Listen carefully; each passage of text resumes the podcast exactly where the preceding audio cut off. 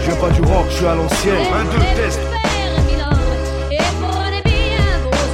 Who rock grooves and make moves with all the mommy. Black Rackham Studio, straight from the island. Station. De quoi faire d'Hare Krishna un vrai petit loupard. 5 disques qui ont changé ta vie.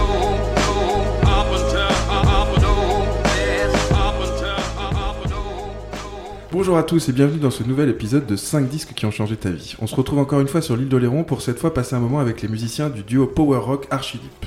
J'ai pu lire dans mes recherches, intégrant l'histoire officielle du rock à deux, dictée par les White Strip ou les Black Keys, le tandem insulaire utilise les codes mais s'en affranchit surtout. Alors que le duo rock est quasiment devenu un genre à part entière, il était temps de transcender la formule, d'en redéfinir les frontières. C'est ce que fait Archidip, comme ça, l'air de rien, avec une simplicité inclusive, un enthousiasme contagieux et toujours sans basse. J'ai pu trouver aussi, c'est plus pour situer un peu comme ça, euh, depuis les obscurs rades intimistes de l'île d'Oléron jusqu'au zénith de France et de Navarre, en ouverture de TFN, Archidip s'est forgé depuis 2018 une expérience artistique solide. C'est ce qui se sent en tout cas à l'écoute de What's Our Name, nouvel album paru en février 2023, où le groupe met à profit sa connaissance profonde des forces et des limites du format duo et fait de ses limites de nouvelles forces. Tournée euh, alambiquée. Hein et puis pour finir, pour introduire toujours un grand écrivain oléronais que j'ai pu interviewer, spécialiste du rock'n'roll, qui a été l'invité donc de ce podcast, monsieur Serge Deft, a dit de vous, pas du tout impressionné, presque irrespectueux, ces deux-là sont bien décidés à prouver à tout le monde, sans exception, qu'il va falloir compter avec eux à partir de maintenant. Avant d'attaquer, je voudrais remercier encore une fois tous nos auditeurs pour leurs messages, leur partage, leur soutien, que ce soit sur les réseaux ou quand on se croise dans les DJ sets ou ailleurs. C'est vraiment trop cool de partager ce projet avec vous. Merci d'être de plus en plus nombreux à nous écouter chaque semaine. Alors Arthur, Richard, on se connaît pas, bonjour. Bonjour. Bonjour. je vous ai découvert il y a quelques années d'abord en voyant vos stickers de chimpanzés collés partout. Je trouvais que ce concept était assez génial. Et puis je vous ai vu une ou deux fois sur des scènes oléronaises au Trou, je crois, à l'ancienne Oweco. Ah, au trou, c'est possible, Ouais, ouais, je on y a joué il y a, il y a un moment, ouais. il y a quelques années. Euh, et puis c'est sur les conseils de Serge, donc justement, que j'ai pris contact avec vous et qui m'a dit que je pouvais pas rater l'occasion d'enregistrer un épisode avec vous. Mais merci Bah, Serge. merci, Serge. Donc euh, Black Rackham Studio, si vous connaissez pas encore, c'est une asso de création musicale basée sur Oléron. Notre activité principale, c'est les DJ sets vinyles qu'on fait depuis plusieurs années un peu partout sur l'île et ailleurs. On fait également de l'enregistrement de podcasts, du coup, de la sonorisation de musique live, des vidéos sur le vinyle, le digging, des blind tests, des mix, plein d'activités autour du vinyle principalement. Le concept de l'émission, donc, c'est 5 disques qui ont changé ta vie, un podcast hebdomadaire d'entretien sur la musique avec des musiciens, des passionnés, des acteurs de la culture locale ou plus large, autour d'une sélection de 5 disques qui ont marqué leur vie, tout ça dans une ambiance détendue et sans prise de tête. Comme j'ai dit, on se connaît pas, est-ce que vous pouvez vous présenter un petit peu et nous raconter un peu votre parcours dans la musique? Présentons-nous. Je me présente, c'est ça? Allez, vas-y Arthur. Alors moi c'est Arthur, euh, je suis le chanteur, guitariste, brailleur d'Archidip. Yes. Je fais de la musique depuis très longtemps, sous différentes formes. J'ai commencé au piano, j'ai appris la guitare, j'ai joué dans des groupes, j'ai composé, on a fait du punk, on a fait du garage, on a fait du rock, on a fait de la pop en français, en anglais. euh, On n'a pas fait le suédois, mais c'était pas loin. Euh, après, j'ai eu la chance de partir euh, faire une école de musique à Londres, qui m'a ouvert vraiment beaucoup de choses en fait en, termes de pratique, plus que de théorie, parce que la France c'est un grand pays de la théorie, mais peu de pratique, donc c'était ça vraiment que je recherchais. Qui m'a permis de créer euh, un autre groupe euh, qui, euh, depuis, depuis ce jour, a évolué et est devenu en fait Archidip D'accord. il y a 5 ans. Et voilà, on se retrouve. C'est un peu le parcours musical très résumé, mais je pense qu'on en est là et du, du plaisir surtout du début à la fin Ah. et quelque chose en- d'ascendant. Vraiment quelque chose qui, qui motive et qui, Yes. qui anime. Bah, ça permet de resituer un peu, c'est cool. Et toi, du coup? Alors moi c'est Richard Bertin, je suis le batteur et, euh, donc euh, j'ai le plaisir de justement d'avoir euh, j'étais en, région parisienne jusqu'en jusqu'en 2018 où j'ai pas mal travaillé sur différents projets dont une émission de télé bien connue et donc mais avant ça j'ai vraiment un, passé d'autodidacte depuis depuis mes 14 ans ça nous rajeunit pas du tout. Et donc euh, beaucoup de groupes de créa, que ce soit rock, euh, tout style confondu, mais euh, ciblé très rock. Et à partir du moment où euh, j'en ai fait mon métier, je suis intermittent depuis les années 90. J'ai fait pas mal de clubs, pas mal de, de- de choses comme ça, où j'ai euh, évolué musicalement et puis humainement aussi à rencontrer un max de, de musiciens sur la région parisienne. Et donc, mais arrivé à partir de euh, fin, fin de. euh, voilà, c'est- vers 2010, euh, je faisais beaucoup, beaucoup de taf, notamment en plateau télé, comme je vous disais, et donc le manque de créa, de travailler avec des, des, des, des personnes dans la compo, des arrangements et autres, me manquait terriblement, et donc j'ai décidé de quitter la région parisienne en 2018 pour être là en Charente-Maritime. Et euh, une des, euh, je crois, la plus belle rencontre euh, du, euh, bah, quand je suis arrivé, c'était Arthur. Voilà. Donc euh, j'écoutais déjà. Beaucoup d'émotions dès le début de cette émission. Non mais voilà, c'est faut, faut le dire, faut le dire, voilà. Donc euh, je connaissais déjà Archideep que j'écoutais un peu, euh, euh, que j'aimais beaucoup euh, sur Paris, et donc je connaissais le, le, le batteur euh, titulaire de à, à cette époque euh, du groupe, et donc euh, il m'a présenté euh, à Arthur, il m'en a parlé, euh, on s'est vu, et du coup euh, j'ai remplacé pas mal ce batteur, et euh, je suis devenu euh, voilà titulaire. euh, assez rapidement dans, dans ce groupe-là et donc Mais euh, l'autre batteur est toujours vivant, faut quand même le oui, dire. qu'il n'y a pas eu, Oui. il y a pas eu d'assassinat. toujours vivant, tout va bien, c'est voilà. Toujours Donc, debout. euh, voilà. Oh, ça me rappelle quelqu'un ça. Et donc euh, voilà l'hi- l'histoire vite fait. Euh. Mon histoire. Parfait. Euh, du coup, la première question, c'est comment vous écoutez de la musique? On est chez toi, Arthur. Du coup, je vois une petite collection de vinyles, euh, du matos qui est là. Vous écoutez des vinyles? Vous écoutez de la musique régulièrement, tous les jours? Comment vous vivez ça? On écoute. euh, moi, j'écoute pas de musique, Ouais. on va dire, sauf quand on fait de la route et qu'on va jouer. Et en fait, vu qu'on joue régulièrement, j'écoute beaucoup de musique. Ça, c'est vraiment les toiles les trajets, ça permet Ouais, de ouais. d'écouter. euh, J'aime beaucoup les radios, du coup, plutôt américaines ou, en- ou anglophones, pour vraiment avoir euh, une playlist différente en fait que Ouais. d'entendre ce qu'on ce qu'on entend régulièrement à la radio. J'avoue que j'écoute plus trop la radio euh, française.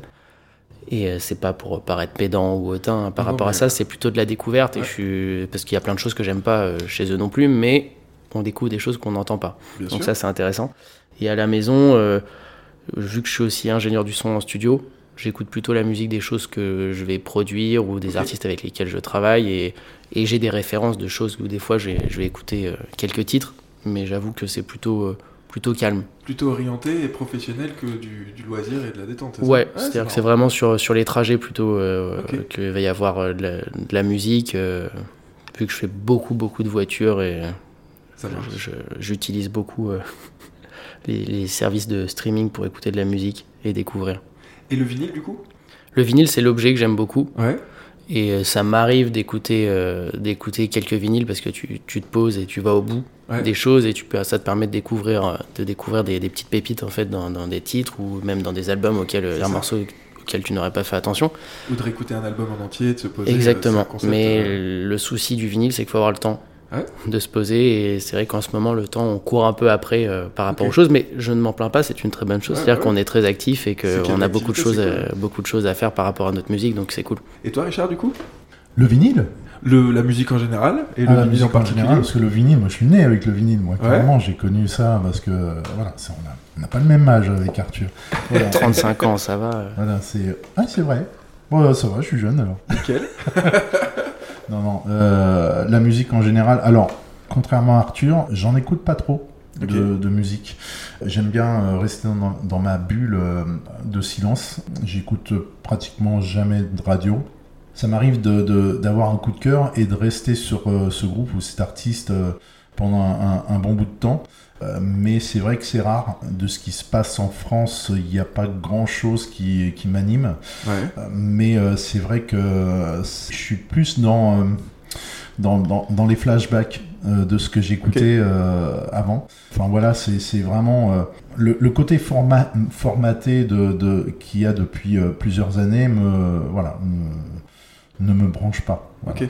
Mais par contre, voilà, il y a, il y a quand même des artistes ça, qui, euh, qui arrivent à me bluffer, euh, qui arrivent euh, des tout nouveaux artistes ou groupes. Oui, t'es pas fermé non plus au truc Ouh qui là sort. là, et, non, non, pas, pas du tout. Mais c'est, euh, en fait, je suis moins, euh, j'écoute plus la, la, musique de, de, de ce qui se passe autour de nous, le chant des oiseaux ou, ou, Ok. ou- ou n'importe quoi. Je suis plus dans ce trip-là, de son, de.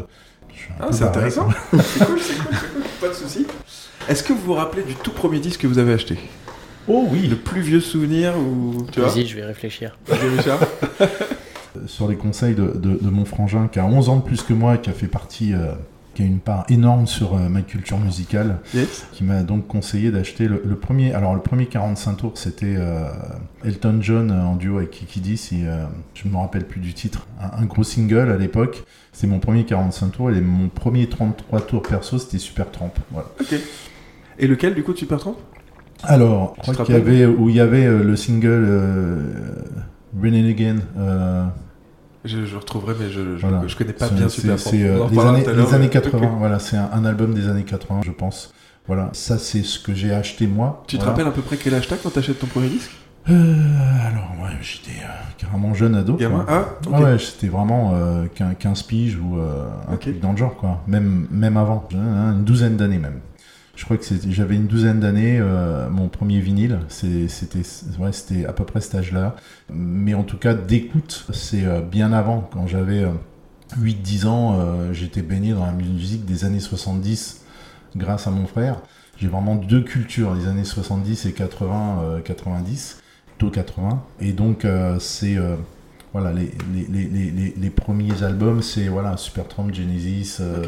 Divo, euh, Deep Purple, et aussi ma génération, c'est-à-dire quand Jackson est arrivé avec son album solo, euh, et euh, divers groupes comme ça, Earth Fire, mais tout mélangé. C'est-à-dire je suis ciblé rock dans ma façon de jouer, mais j'écoute beaucoup de groove, euh, beaucoup de choses comme ça. Même la variété française aussi. Voilà. Paul Naref, tout, tout ce- Yes. j'écoutais beaucoup ça avant d'acheter mon premier disque, évidemment. Ok. Et tu collectionnes un peu les disques T'en as acheté depuis? Non, non, Non euh, je, je, je collectionne pas. J'en ai des vinyles que je garde précieusement, qui ont été un peu niaqués par les chats, et euh, saloperie de chat. Et euh, mais euh, voilà, je suis pas un collectionneur. Ok. Voilà. Arthur, du coup, est-ce que tu te rappelles du Alors- premier disque que t'as acheté? Mon premier disque que j'ai acheté, je crois que c'est euh, Does This Look Infected de Sum 41. Ok. Ouais, il a l'accent lui. Moi, je Ah, peux pas ouais, le dire. La moi, pochette je- verte, c'est ça ouais, avec les- un ouais, peu mort-vivant, euh, ce truc-là. euh, je devais avoir pareil 12 ans. Ok. 12-13 ans, on commençait justement euh, notre groupe de compo, punk, euh, punk rock, euh, qui, qui était plus punk parce que du coup on chantait pas bien et on jouait pas bien. Ouais, ouais, Enfin, ouais, on jouait bien pour, pour nous, mais euh, ça, ça permettait de donner, euh, de donner une fausse piste et se dire ouais on est des punks, on fait ça. Ah ouais. Et donc je pense que c'est le, c'est le premier qui a animé aussi cette envie de faire euh, de la musique live. Au-delà du fait que on n'écoutait pas que ça, on écoutait autant Nirvana, Led Zepp, euh, euh, pareil euh, Nino Ferrer, euh, Paul Naref, Gainsbourg. Enfin, il y avait un vrai mélange euh, des genres et, et artistique en fait, mais euh, on était hyper animé par euh, voilà toute cette vague-là, euh, les, les premiers Green Day, euh, Ouais. Sum 41, Tout ce euh, punk Blink-182, californien, là, tous ces tous ces trucs-là. euh, ça a vraiment, ça a vraiment boosté les choses et Jet, Jet et Nirvana ont été Ouais. des grosses, euh, grosses Très cool, influences. Jet ouais. aussi, c'était Ouais. marrant. Ok, chose. parfait. Bon, euh, encore une fois, les règles de ce podcast ont été malmenées par les invités, et c'est très bien comme ça. Euh, donc, c'est pas 5 disques que vous avez choisis, mais 6, 3 Mhm. chacun. Désolé. Et euh, non, non, mais c'est très bien, au contraire. hein. les règles sont faites pour être franchies. On va mixer vos deux sélections en faisant un disque chacun son tour. Ça marche? Pas de soucis. Donc, on va commencer par Richard, avec le disque Genesis, A Trick of Tale. On va écouter le premier extrait. Le premier extrait que j'ai choisi, c'est Skunk.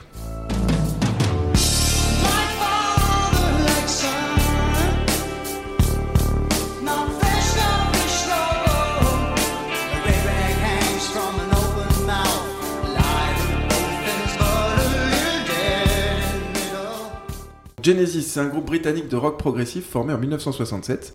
Ils ont connu différentes périodes au cours de leur carrière, allant d'un son plus expérimental et conceptuel dans les années 70 à une approche plus pop dans les années 80. Le groupe a été composé de membres emblématiques tels que Peter Gabriel, Phil Collins, Tony Banks ou Mick Rutherford.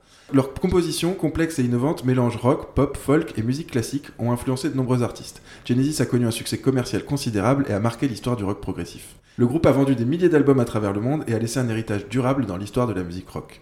L'album que tu as choisi, c'est A Trick of the Tail, le septième album studio de Genesis sorti en 1976. C'est le premier album du groupe après le départ de Peter Gabriel, qui était le chanteur principal. Phil Collins a pris le relais en tant que chanteur et le groupe a décidé de continuer en tant que quatuor.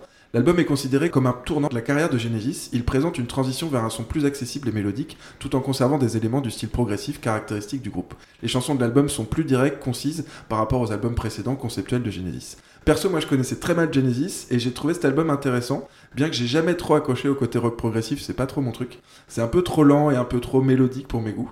Mais j'ai très envie de savoir pourquoi ce disque a été important pour toi. Alors pourquoi est-ce que tu as choisi ce disque? Bah, j'étais vraiment, euh, vraiment gamin et comme je disais tout à l'heure, voilà, c'est euh, mon frère avait une collection d'albums et euh, quand il passait ça à fond dans, dans sa chambre, j'étais à côté et euh, mon oreille traînait et du coup euh, ça m'a voilà, ça m'a habité. C'est vraiment comme tu disais les, les sons, le mélange, le côté pop beaucoup plus accessible pour les gens. Je te rejoins sur le côté progressif. Euh, Surtout à cet âge-là, c'est pas évident de décortiquer un peu cette musique qui est super intéressante.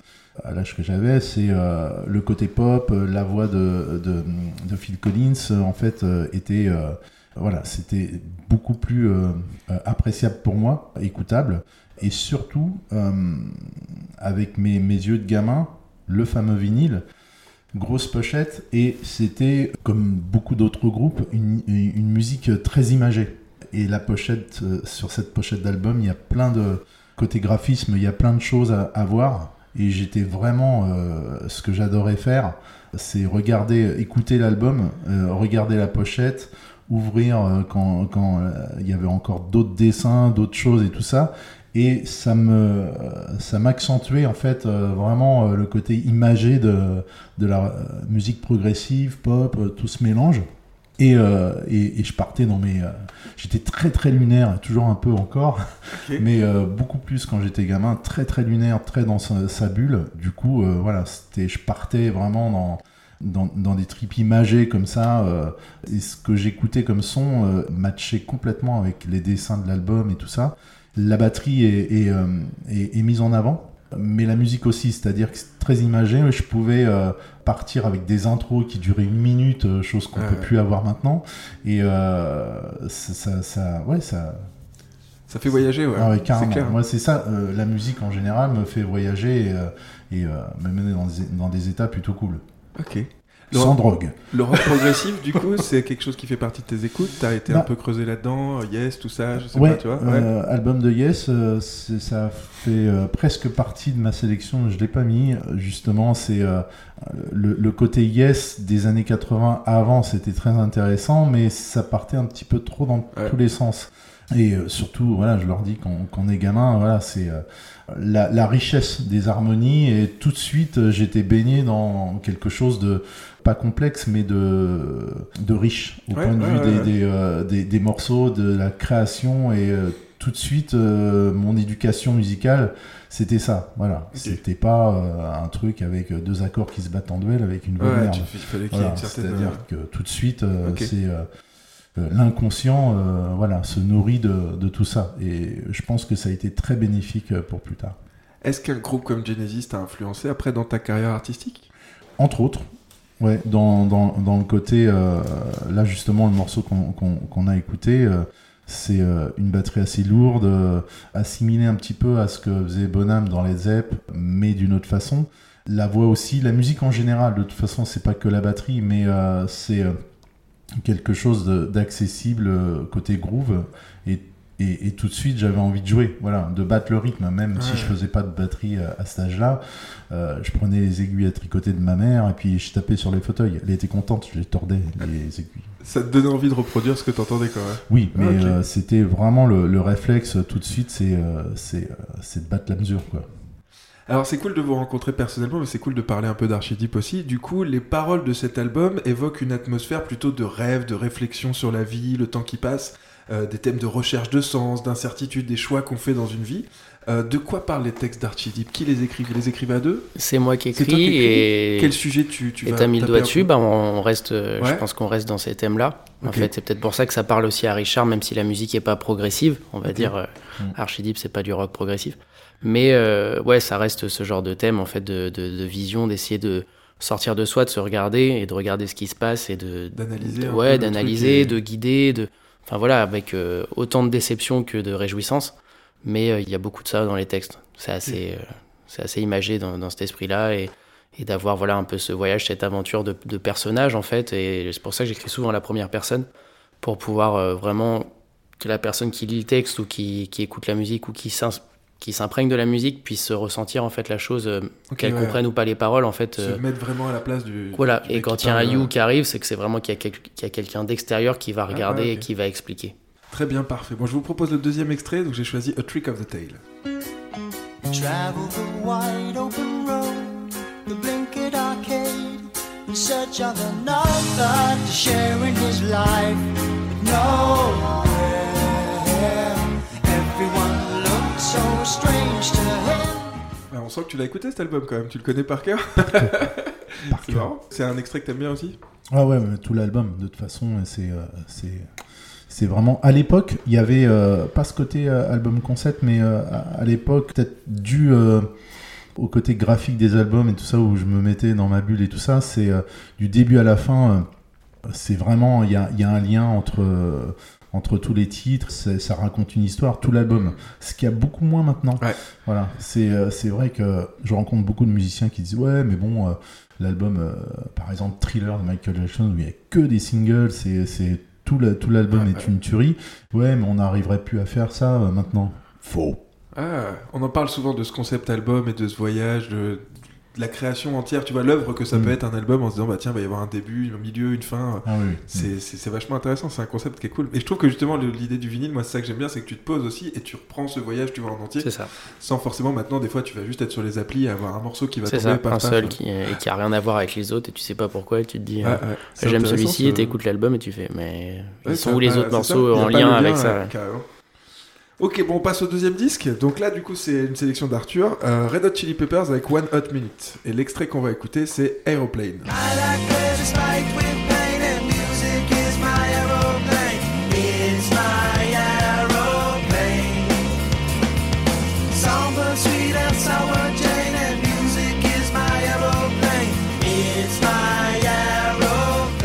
Classique, ça.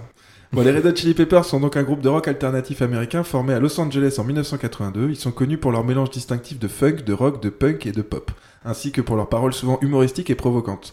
Ils ont connu de grands succès avec l'album Blood Sugar Sex Magic en 91, qui comprenait des hits Under the Bridge, Give It Away.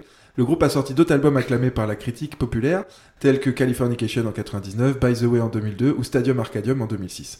Les Red Hot Chili Peppers sont connus pour leurs performances en live passionnées et pleines d'énergie. Ils ont remporté de nombreux prix, dont plusieurs Grammy Awards, et ont vendu des millions d'albums à travers le monde. L'album que tu as choisi, c'est One Hot Minute, le sixième album studio du groupe sorti en 95. C'est le seul album du groupe avec le guitariste Dave Navarro, qui a remplacé John Frusciante après son départ du groupe en 92. Cet album se distingue du son funk rock caractéristique des Red Hot. Il explore des sonorités plus sombres et plus expérimentales, influencées par le style justement de Dave Navarro. L'album aborde des thèmes tels que la dépendance, la dépression et la spiritualité. Malgré la réception mitigée, One Hot Minute a été certifié 10 de platine aux États-Unis. Après la tournée de promotion de l'album, Dave Navarro a quitté le groupe en 98 et John Frusciante est revenu pour rejoindre la formation originale. One Hot Minute reste un album unique dans la discographie des Red Hot, offrant une perspective différente de leur son habituel. Perso, moi je découvre cet album très jeune, c'était marrant de, choisisses celui-là, euh, par mon grand frère qui écoute euh, d'ailleurs l'émission et que je salue. Un grand fan de rock et de hard rock qui m'a initié aux Red Hot par cet album-là. C'est le tout premier album des Red Hot que j'ai écouté quand je devais avoir à peine 10 ans. Tu vois, il écoutait Ouais. ça dans sa piole à côté, j'ai découvert ça. Donc j'aime beaucoup ce disque, je trouve que le son est génial et moi le côté pop de morceaux comme Aeroplane qu'on vient d'écouter, ça me plaît beaucoup. je suis d'accord avec toi Pourquoi est-ce que tu as choisi ce disque? Bah en fait c'est un peu euh, pour la, la même raison c'est à dire que moi les Red Hot euh, j'ai découvert par cet album là Ok. C'est c'est un album que ma mère et mon père avaient et qu'on écoutait, euh, qui s'est retrouvé à la maison. Et c'est vraiment le son, j'avais identifié les Red Hot avec ça. Et je me suis dit, purée, ils ont vraiment un truc, il y a quelque chose. Puis euh, un jour, forcément, bah, je me mets à faire de la musique. Enfin voilà, t'es 12 ans, 13 ans, tu fouilles un peu, tu commences à savoir qui joue, quoi. Et tu te rends compte que c'est pas le guitariste de base, Ouais. que c'est pas leur son typique. que- Et en fait, euh, je les trouve beaucoup plus percutants et beaucoup plus forts dans tous ces compos-là que dans ce qu'ils ont fait avant. C'est-à-dire qu'il y a des très bons morceaux, hein, je, vais, je vais pas enlever euh, les Give It Away, tous ces Suck My Kiss, tous ces trucs-là, c'est, c'est, super bien. Mais là, je sais pas, il y a, y, a, il y a une force de frappe qui est, qui est, qui est hyper personnelle. Et puis euh, des titres My Friends, euh, le Walkabout, euh, où c'est, très funky, mais en même temps beaucoup plus pop, beaucoup plus beaucoup plus chaud en fait. Il y a un côté ouais, beaucoup plus chaud, je pense, dans, dans, dans le son, dans, dans l'approche, qui m'a vraiment touché dans la compo. Et, et cette façon d'aller chercher ce mordant à la guitare des sons qu'on n'entend pas en fait chez les Red Hot même qu'on maintenant en fait quand John Frusciante est revenu a essayé de remettre un peu en place ces trucs là parce qu'on lui a quand même fait un peu ce genre de reproche en disant pourquoi à ce moment-là il y a eu euh, cool. ce son, ouais. cette fuzz, ce, ce truc qui arrivait qu'avant toi tu faisais que des petites rythmiques euh, mignonnes, ok Très tu fais du funk, ouais. mais est-ce que tu peux pas apporter ça aussi au groupe? Parce que c'est lourd, ça apporte même les lignes de basse sur, enfin tu prends Coffee Shop, tous ces, tous ces trucs là ou Mob.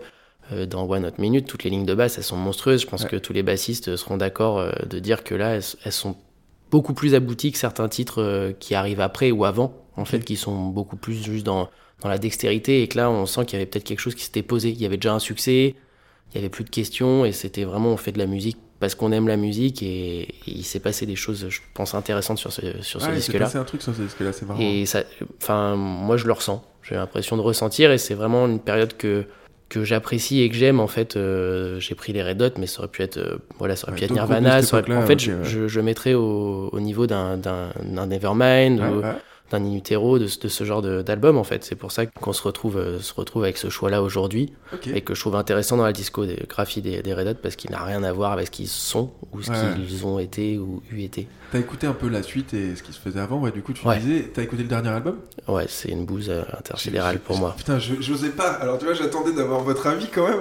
Je me suis dit, Je je, vais pas mec. arriver comme ça en disant, j'ai pas du tout aimé le dernier album, mais j'ai pas. Il y a un titre, il y a le dernier titre qui est j'ai sympa. écouté deux trois morceaux et j'ai laissé tomber. hein, a- je- je sais plus, il y a 18 titres ou 17 Ouais, titres. ouais. Le dernier, c'est une balade, euh, c'est le plus sympa, je trouve. fou, hein. Alors que ils auraient tout, mais là, c'est du, c'est du réchauffé de ce qu'ils sont, Ouais, euh, trop, ma- mal fait. Enfin, mais déjà les trois derniers albums, en fait. Enfin, je pense que les derniers titres qui sont corrects, c'est dans Stadium Arcadium peut-être. Et c'était quelques titres. C'est que là, ce que je trouve super dans One Hot Minute, c'est que tu l'écoutes. On parlait d'un album concept, d'un album avec une sûr. histoire. Et ben en fait, il y a une histoire dans cet Bah oui. album-là. Et tu le sens dès le début.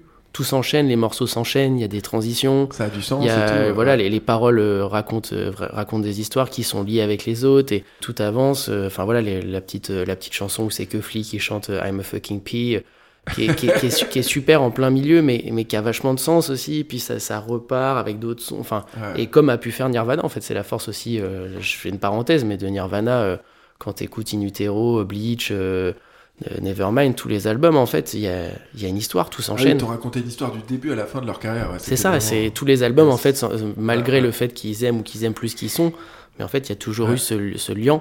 Et là, je m'étais dit, en découvrant cet album, je me suis dit putain, si les Red Hot c'est la même chose sur tous les sur tous les albums, et, en fait non. J'avoue que voilà, je suis je suis fan des Red Hot pour ce pour cet album-là. Le reste, euh, ça Ok. me fait ni chaud ni froid quoi. Du coup, on parlait du changement de guitariste, des changements dans un groupe, ça arrive tout le temps. J'ai cru voir que vous étiez plus que deux avant dans Archideep. c'est ça, que- Qu'est-ce qui s'est passé? J'ai vu les Monkey Shakers aussi, c'est un autre groupe, c'est le même groupe Enfin, C'était euh, hein, c'était si- un la même, enfin une formation, euh, on va dire euh, cousine. Ok. C'était euh, au début en fait, euh, donc tout à l'heure je disais j'ai fait une école de musique à Londres, Ouais. je jouais tout seul, j'étais Archideep himself Ok. et on m'a appelé pour faire des concerts en France et je suis rentré, j'ai cherché donc un groupe. L'idée de base c'était de faire un groupe à deux, mais je me sentais pas euh, le courage ou les épaules en fait de tenir euh, ce rôle de composition pour deux au début, donc je me suis dit on va faire un trio, power trio à l'ancienne ouais, ouais. efficace. Donc j'ai trouvé un bassiste, un batteur, euh, bassiste que j'avais rencontré à la fac, en, en fac de musicologie. on n'avait jamais joué ensemble, mais on, on savait bien matcher. Donc je l'ai rappelé, il m'a dit ouais super, on fait ça. Et on a vu tous les deux, je crois qu'on a vu 25 ou 30 batteurs en audition, et j'en ai eu 60 ou 70 au téléphone. tu vois. Ouais, on voulait faire vraiment quelque chose de sérieux. Nous, c'était l'idée, c'était de partir vraiment sur quelque chose de, de carré. En tout cas, après euh, l'issue, euh, il y a que la vie qui peut donner une issue aux choses, mais euh, donc on s'est retrouvé là-dessus et c'est devenu Archideep and the Monkey Shakers. Ça, ça a duré de 2013 à 2017. On devait partir jouer aux États-Unis. Il y a eu des quiproquos, euh, voilà, humains, de choses. Le bassiste a décidé d'aller euh, vivre euh, une autre expérience à Londres. Moi, je suis parti en voyage aux États-Unis pendant deux mois, deux mois et demi. Je suis revenu et là, j'ai dit, on va tenter de faire un duo.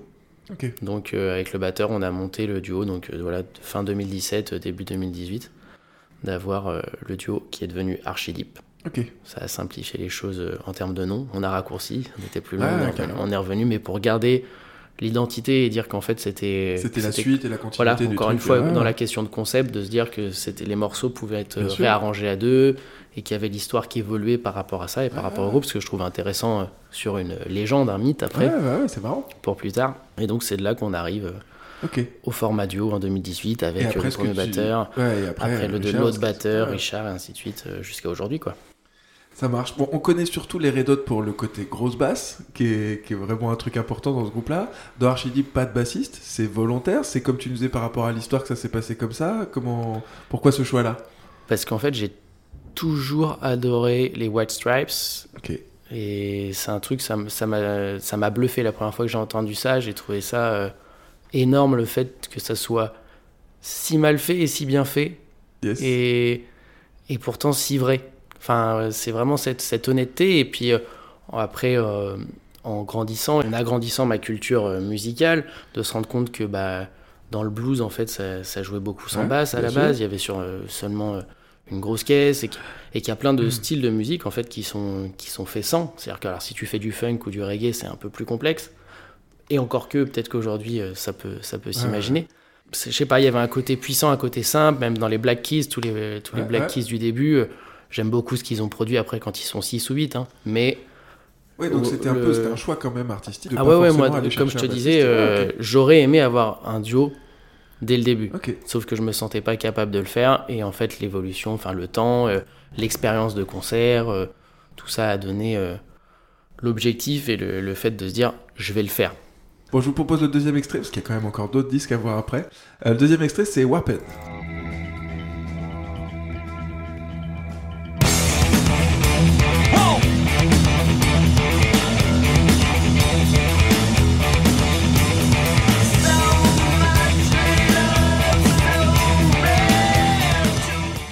L'intro est un peu longue, j'avais choisi celui-là pour le côté très énergique. Je trouve qu'il y a presque un côté Rage Against the Machine dans cette Mm. intro là quand ça part. euh, il y a un truc, euh, C'est un morceau que t'aimes bien aussi? Ah, J'aime beaucoup et surtout qu'après, euh, pour ceux qui seront curieux et qui vont, qui vont voir le- le- la suite du morceau, il y a un refrain hyper pop Ouais. en fait. Et donc c'est c'est vraiment moi ce que j'aime dans la musique et c'est ce, qu'on ce que j'essaye de faire en tout cas quand on compose et qu'on fait les choses avec Richard. C'est d'arriver à ce truc-là. J'adore ce côté très tendu, très, très énervé en fait, très percutant et puis d'un coup. euh, c'est cette liberté euh, dun, dun, dun, où c'est Ah, tout, tout se résout, tout c'est- se, ouais. et puis ça revient cette boule de nerfs. euh, Enfin voilà, qu'on Ah, retrouve encore une fois dans, euh, dans Nirvana, qu'on retrouve dans Jet, qu'on retrouve dans Rage Against the Ah, Machine, dans Soundgarden. dans Enfin, les- ces groupes-là qui ont eu cette force, en fait, même cette scène, c'est pour ça que les Red Hot, des fois, moi je les mettrais bien dans la même scène que Nirvana, c'est ce côté grunge en fait. C'est tout petit, tous les couplets Mm. très tendus, puis des, des des refrains euh, des trucs. euh, très ouverts euh, et avec un côté, un côté pop, quoi. Et ça, c'est beau. Parfait. On passe au troisième disque. Donc, du coup, on revient sur ta sélection, Richard, avec Supertramp et avec Even in the Quietest Moment. Et le premier extrait qu'on va écouter, forcément, c'est Give a Little Bit. I'll give a little bit. I'll give a little bit of my life for you. So give a little sur un côté pop.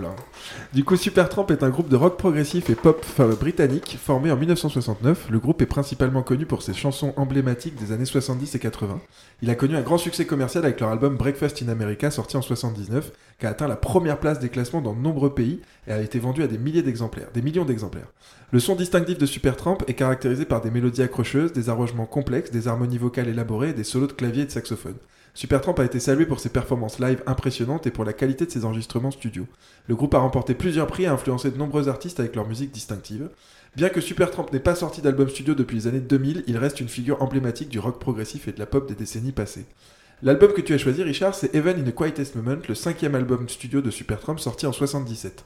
Cet album a été enregistré au Caribou Ranch, un studio d'enregistrement situé dans les montagnes du Colorado, aux États-Unis. L'album présente une atmosphère plus douce et plus mélancolique par rapport aux précédents albums du groupe. Il est marqué par des compositions plus introspectives et des arrangements délicats. Les chansons abordent des termes tels que l'amour, la solitude et la recherche du sens de la vie. L'album a été bien accueilli par les critiques et a rencontré un succès commercial modéré. Perso, je connaissais très mal Supertramp, encore une fois. En dehors de Breakfast in America et de Give a Little Bit qu'on a écouté, je crois que j'avais jamais rien entendu d'autre. J'ai été un peu surpris par la, la vraie douceur qui se dégage de ce disque. Euh, je trouve que la pochette avec le piano enneigé là sur le, ça représente vraiment très bien l'ambiance particulière qui est dans l'album. Mm. Pourquoi est-ce que tu as choisi ce disque? Ben voilà, c'est, on en parlait tout à l'heure, c'est euh, voilà, je me, je me mets dans le côté euh, le- la pochette, li- les images qui viennent et, et, c'est en, en lien avec la musique, voilà. Et donc ça m'a permis de rentrer en carrément dans le. Tu parlais de douceur, euh, voilà, c'est ça, le côté délicat, nuancé, qui m'a voilà, qui, qui m'a séduit, les mélodies. Et c'est vrai que là, il y a, il y a, il y a aussi, c'est quelque chose de, de- de pop, mélodique. euh, Peut-être qu'avant, c'était un petit peu plus progressive, progressif, pardon. euh, mais euh, c'est vraiment cet album-là. Il y, en- y a plein autour de, de ces années-là. J'ai choisi celui-là parce que justement, le piano sous la neige. D'ailleurs, quand t'es gamin, je dis Ah, j'aime bien euh, l'album euh, du Ouais. piano sous la neige. Je disais pas le titre. mais. euh, mais voilà, c'est euh, le morceau le, le, le plus connu, ce, qu'on vient d'écouter de, de l'album. Mais c'est euh, c'est pas avec celui-là, je, je l'aimais beaucoup, mais c'est pas avec celui-là que, que je partais en vrille, euh, quand, euh, dans le bon sens du terme, quand j'écoutais l'album. C'était plus les nuances, les longues intros, les très imagées, comme une musique de film. Ouais. Voilà. Et, et donc je partais plus, euh, voilà, avec ce, ce genre de titre-là. Bon, la voix, la voix du gars, très euh, reconnaissable. Voilà, le côté délicat et très mélodique qui m'a appelé dans cet album. Comment tu découvres cet album? C'est encore dans la collecte de ton frère? Ah ouais, Ouais. voilà, encore. de toute façon, voilà, les, les- les- les trois albums que j'ai choisis, c'est euh, voilà, j'aurais pu choisir des, des- des albums beaucoup plus modernes que j'ai découverts beaucoup plus tard, mais c'était vraiment le pour mes oreilles et puis pour euh, pour, pour ma tête et, et tout le reste, euh, c'est vraiment ces albums-là qu'on fait euh, ce que je suis maintenant. C'est-à-dire, c'est c'est euh, c'est vraiment euh, une, une histoire de d'émotion.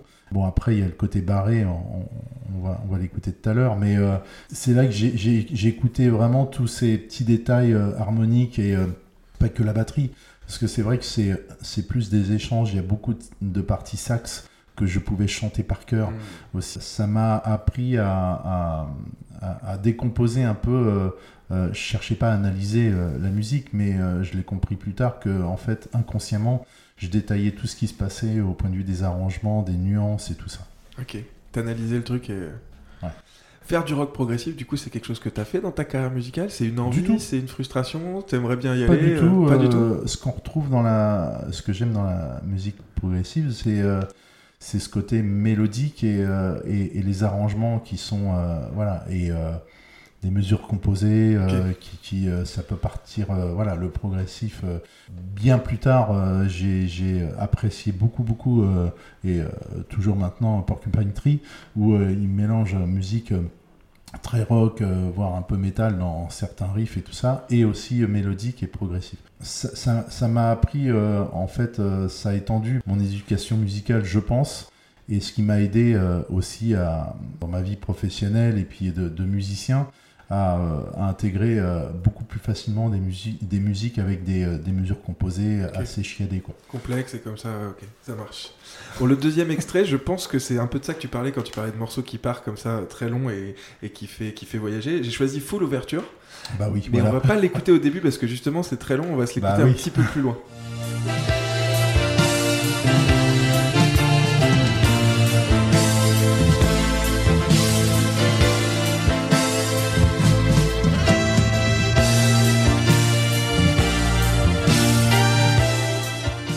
Bah, c'est planant, hein.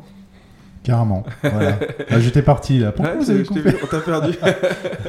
Là, je t'ai dit, c'est frustrant d'écouter des petits bouts, mais ça donne envie aux gens comme ça. Et je pense qu'il y a des gens qui vont écouter ce morceau en entier qui fait euh, plus de 10 minutes, 11, 10 minutes 51 Oui, en oui, tout. mais vois. c'est- Celui-là, je du, du- voilà, on, on, euh, je, me, je me suis pas ennuyé une seule seconde avec euh, ces, euh, ce- ce- ces musiques-là. Vraiment, c'est, ça fait partie de, de... Pareil, moi, je reviens sur l'éducation. euh, Ouais, mon un- oreille, euh, C'est un truc qui te parle, quoi. ouais, mon oreille me remercie. Yes. En tout cas, on sent que c'est un choix de batteur. Tu vois, j'ai choisi ce, bout, ce petit bout-là, je l'avais chopé parce qu'il y a ce- c'est vraiment ces passages où c'est pas une batterie simple. Je veux dire, poum tchak poum tchak. Tu sens que c'est un mec qui réfléchit. Et dans le premier groupe, c'était pareil. On en parlera après aussi, mais il y a vraiment une présence. euh, Il y a une présence, mais c'est pas très compliqué côté batterie. C'est en tout cas ce- ce- cet extrait-là, ça va, c'est assez gérable. C'est juste des relances, des fils. euh, c'est bien fait. En tout breaks, cas. mais euh, c'est surtout ce qu'il y a derrière, ce qui m'a euh, euh, vraiment titillé l'oreille à l'époque, c'est que c'est les nuances, les arrangements, chaque chose est, est à sa place et, et pas pour rien. Quoi. Ouais, c'est réfléchi. Bon, on passe au quatrième disque. Du coup, c'est Led Zeppelin. Ah, donc là, c'est le choix d'Arthur. Led Zeppelin avec l'album Led Zeppelin 2. Et le premier extrait, forcément, c'est Wall of Love.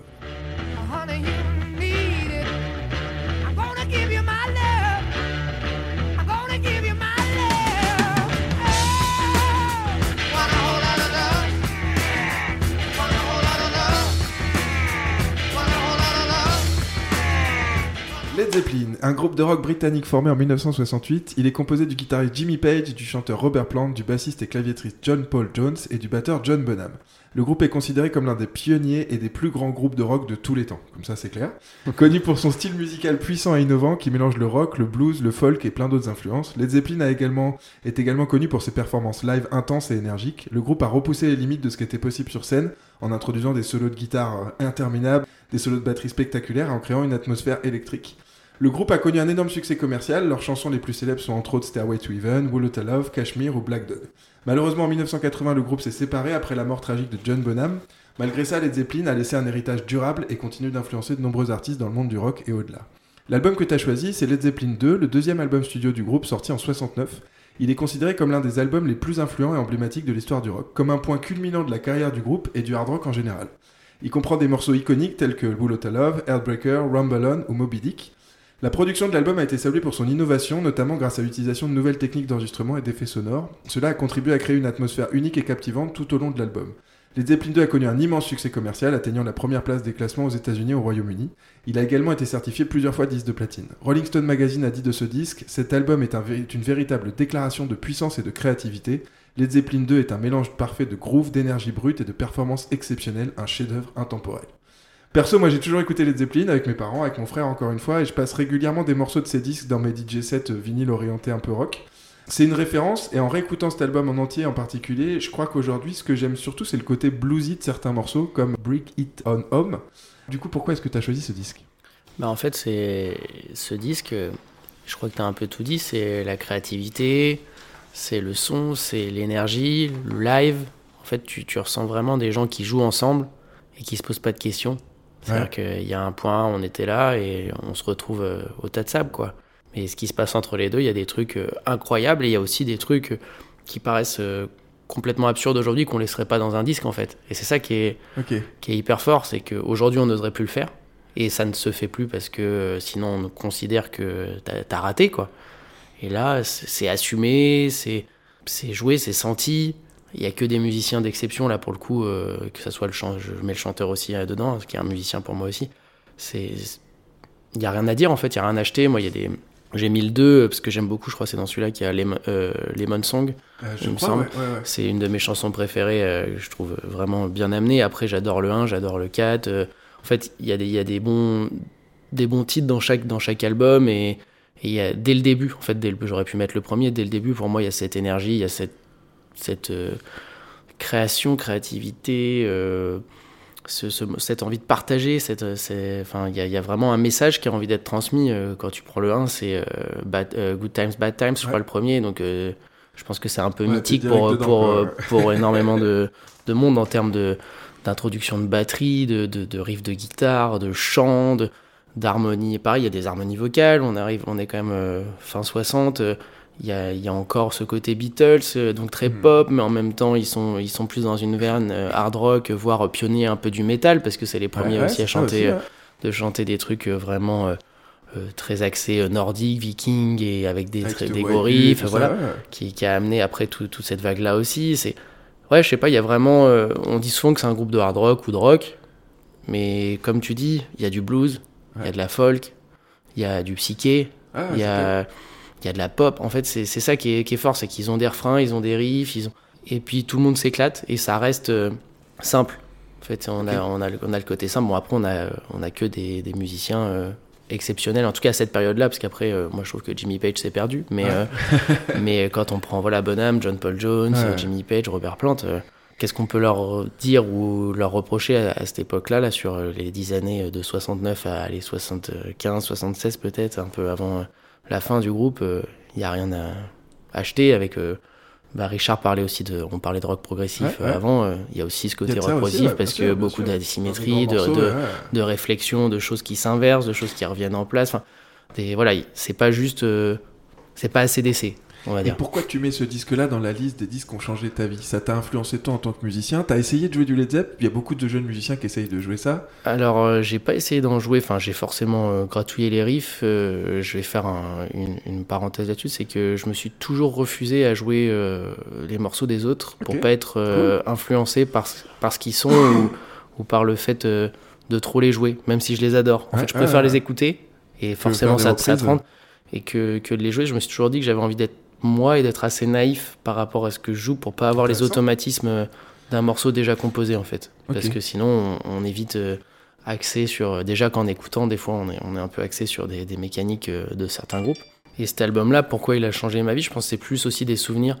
C'est-à-dire que je me souviens à 7 ans d'avoir euh, la cassette qu'on mettait euh, dans la voiture pour. euh, on allait au surf avec mon père, euh, on mettait Yes. la cassette et euh, je chantais les intros euh, Ah, euh, en, voix, en voix de tête et tout. Et ah, je pense c'est quelque chose qui m'a marqué Ça fait partie de ton physiquement. Ouais, et en même temps que je suis encore aujourd'hui, c'est intemporel. C'est c'est ça aussi que j'aime dans les albums qu'on a, qu'on a choisis. C'est-à-dire que c'est que c'est pas daté. Il y a, y a des Ah. choses que qu'on a pu aimer ou qu'on aimera ou qu'on aime des fois réécouter, mais, Mais ça bouge pas, quoi. mais qui sont qui, qui, qui ont- qu'on sent dater d'une époque. Et là, c'est tu mets voilà, tu pouvais mettre les Red Hot, euh, Led Zepp à côté, euh, Genesis. euh, Genesis c'est un peu plus daté. Supertramp peut-être un peu moins sur les, sur les balades.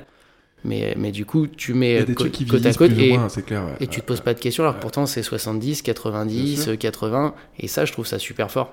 C'est là qu'il y a la force pour moi de la, la création et de, et de, de, de l'aspect enfin voilà, de l'aspect global en fait du, mor- du morceau et de la musique en elle-même par, le, par les gens qui l'ont qui l'ont exécuté. C'est fou de se dire que 50 ans après, Ouais.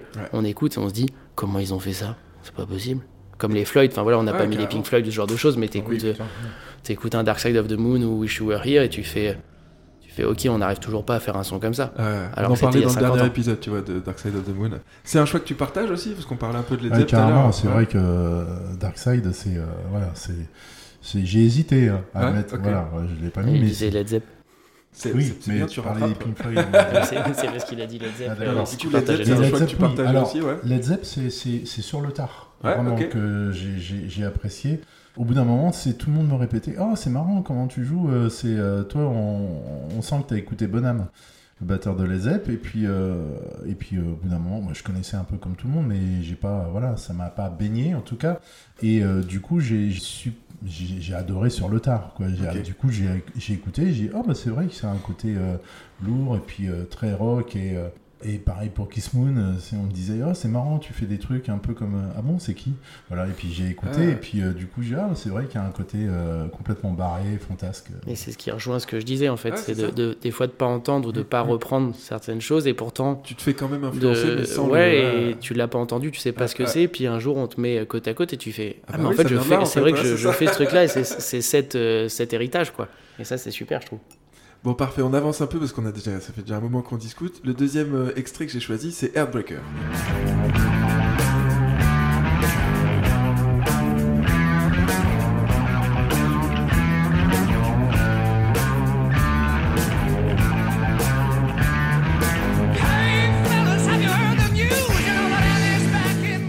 C'est un morceau qui vous parle aussi, ça? Bah tous, Ouais. les, tous les titres euh, tous les titres parlent. Après moi je suis je reste moins fan en fait des, des gros tubes parce qu'on les a trop entendus, Ouais. je trouve. Tu vois, c'est ça reste des super morceaux. Mais c'est pour ça que j'aime bien, je te disais Allez, Song, ce truc. peu, là, le truc. Et Ouais, en fait, où-. C'est des riffs qu'on qu'on a tous entendus aussi parce que bah, ils ont tous été très célèbres et tous samplés, réutilisés dans tous les sens.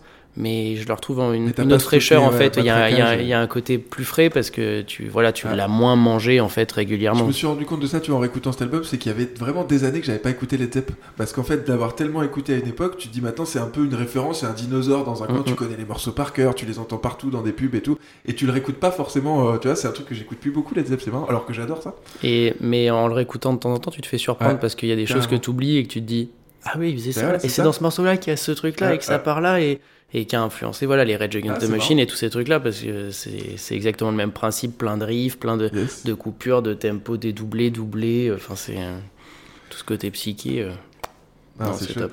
Bon, on passe au cinquième disque, du coup on revient sur toi Richard pour ton dernier disque. Euh, là C'est c'est... votre dernier disque. C'est votre dernier disque. Oh non C'est les B52 avec l'album B52 et euh, j'ai pris beaucoup de plaisir à découvrir ça, je te le dis tout de suite. Et j'ai choisi l'extrait Lava.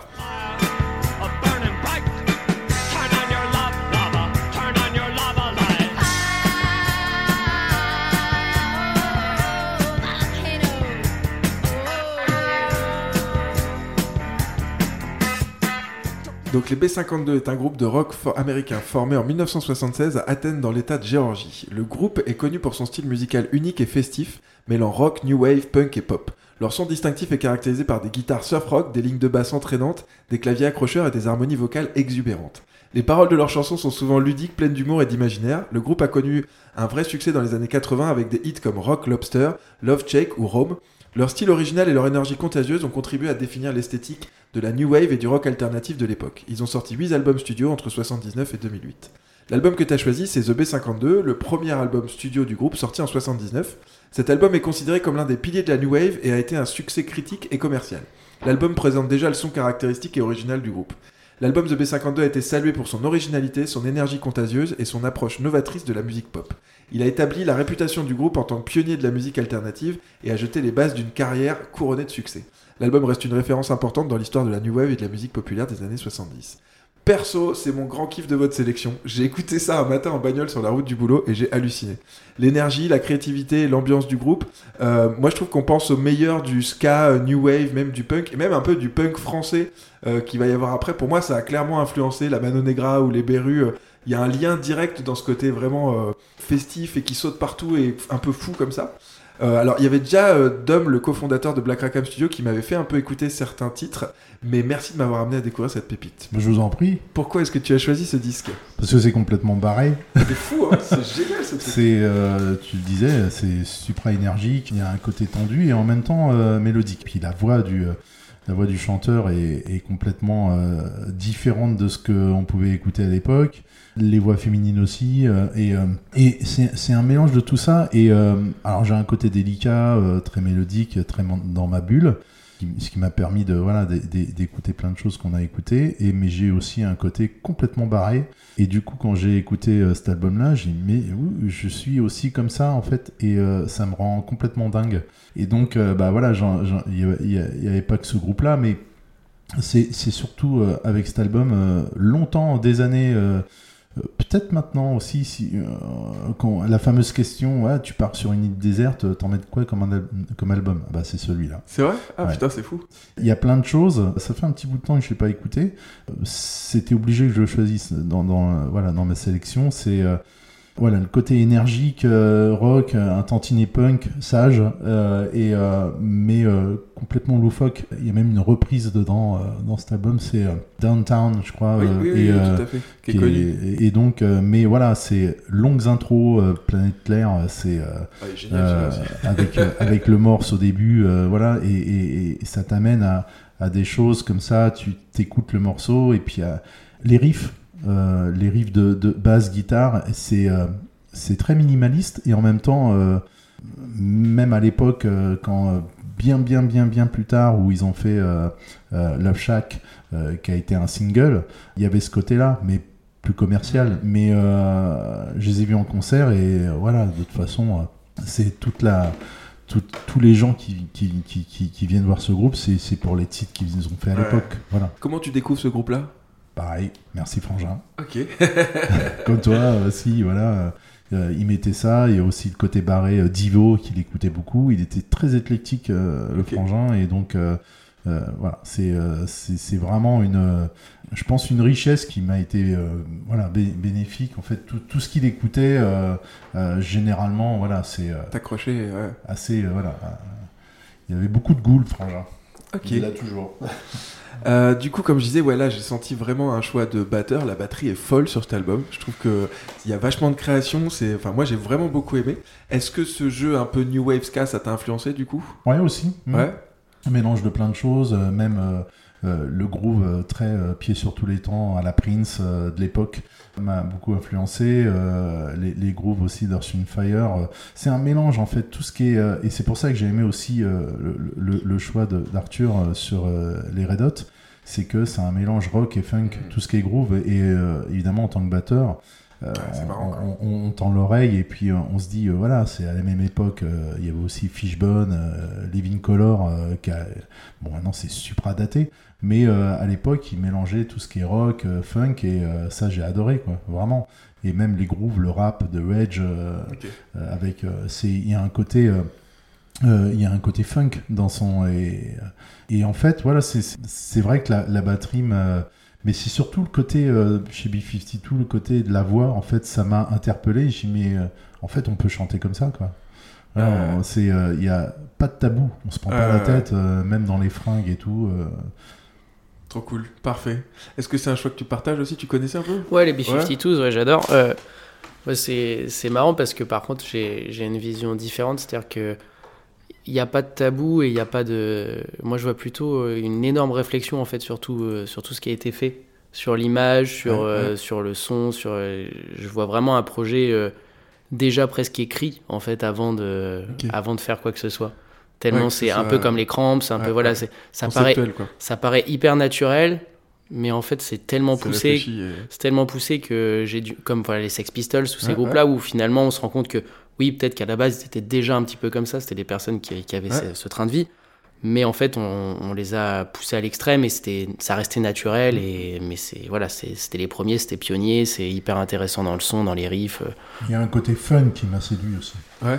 Le Ah, côté euh, positif, en fait. Il y a- ça, ça- ça faisait du bien et ça, ça allait à l'en- à l'encontre de ce que le côté euh, très nostalgique Ouais, des, ouais. des mélodies de Supertramp, euh, Genesis. Il y a un côté que- tristounet et tout ça. Et j'avais aussi besoin de ce genre de musique fun et barré aussi. Ah, ça Un ramène de mélange il y a un truc. C'est beaucoup plus léger, ouais, il y a un côté beaucoup plus léger, beaucoup Naïf. plus euh, envolé, quoi. On écoute le deuxième extrait. Du coup, j'ai choisi 52 Girls.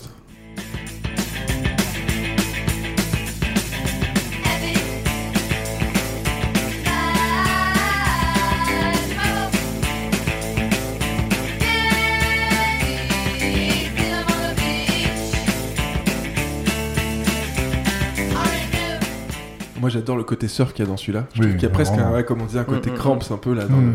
C'est lancinant. Ouais, je trouve que c'est vraiment un peu cet esprit-là. Les cramps, Mm. J'écoutais moins les Cramps, mais euh, c'est vrai que c'est euh, ça se ressemble vraiment. C'est peut-être un peu plus, plus lent, les cramps, c'est un peu plus Il y a un côté rock'n'roll, je pense, qu'il y a moins dans les, dans les B-52. Mm, Dans mm, les mm. Cramps, il y a plus un truc qui vient ouais, du, du côté country, rock'n'roll, blues, euh, qu'ils ont un peu moins euh, là-dessus. Ouais, là c'est plus, ouais. euh, c'est plus sautant, c'est plus sautillant. Il y a vraiment Mm. le côté euh, tout le monde est au taquet quoi. Ouais, ouais, ouais. ouais. Il y a moins ce côté un peu crado, un peu qui, qui est avec les Cramps, qui est, qui est marrant aussi, quoi. Bon, on passe au dernier disque, du coup, le dernier choix d'Arthur. Euh, là, on fait un petit bond dans le temps, c'est Imagine Dragons avec Mercury Acte 1. Donc, c'est volontairement que l'acte 1, ou c'est Ouais. acte 1 et 2, c'est que l'acte 1. C'est hein. plus Je suis parti l'acte 1. là-dessus. Yes. Du coup, le premier extrait qu'on va écouter, c'est Wrecked.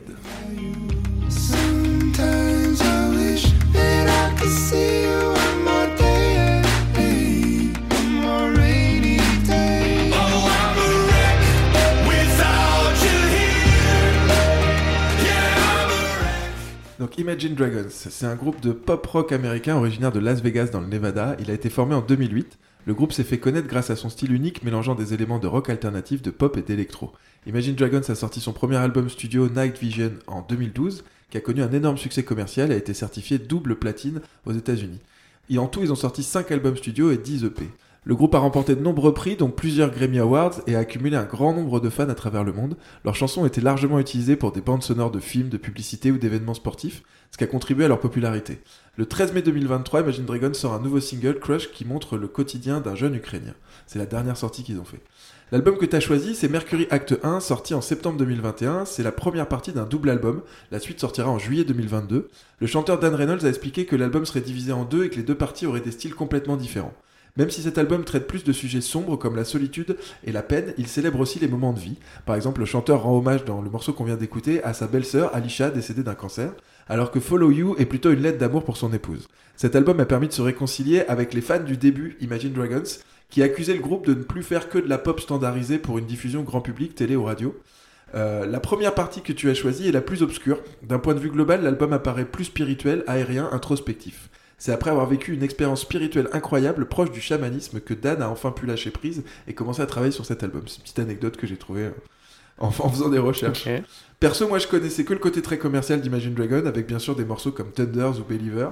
J'ai trouvé ça intéressant de se pencher sur ce disque qui effectivement a une couleur particulière. Je t'avoue que j'ai toujours un peu de mal avec la voix du chanteur Dan Reynolds que j'arrive pas à dissocier du côté tube que j'ai entendu à la radio. Pourquoi est-ce que tu as choisi ce disque? Alors moi en fait je l'ai découvert tout à fait par hasard ce disque, c'est-à-dire que Imagine Dragons, euh, on connaît tous euh, comme tu dis les titres, euh, les, titres très connus qui sont extrêmement bien faits d'ailleurs, enfin c'est imparable hein, quand tu un Radioactive ou Believer, enfin c'était obligé que ça fonctionne, je veux dire que c'est tout est là avec en plus des, choses hyper originales quand même au milieu de tout ça. Donc c'est hyper, hyper agréable.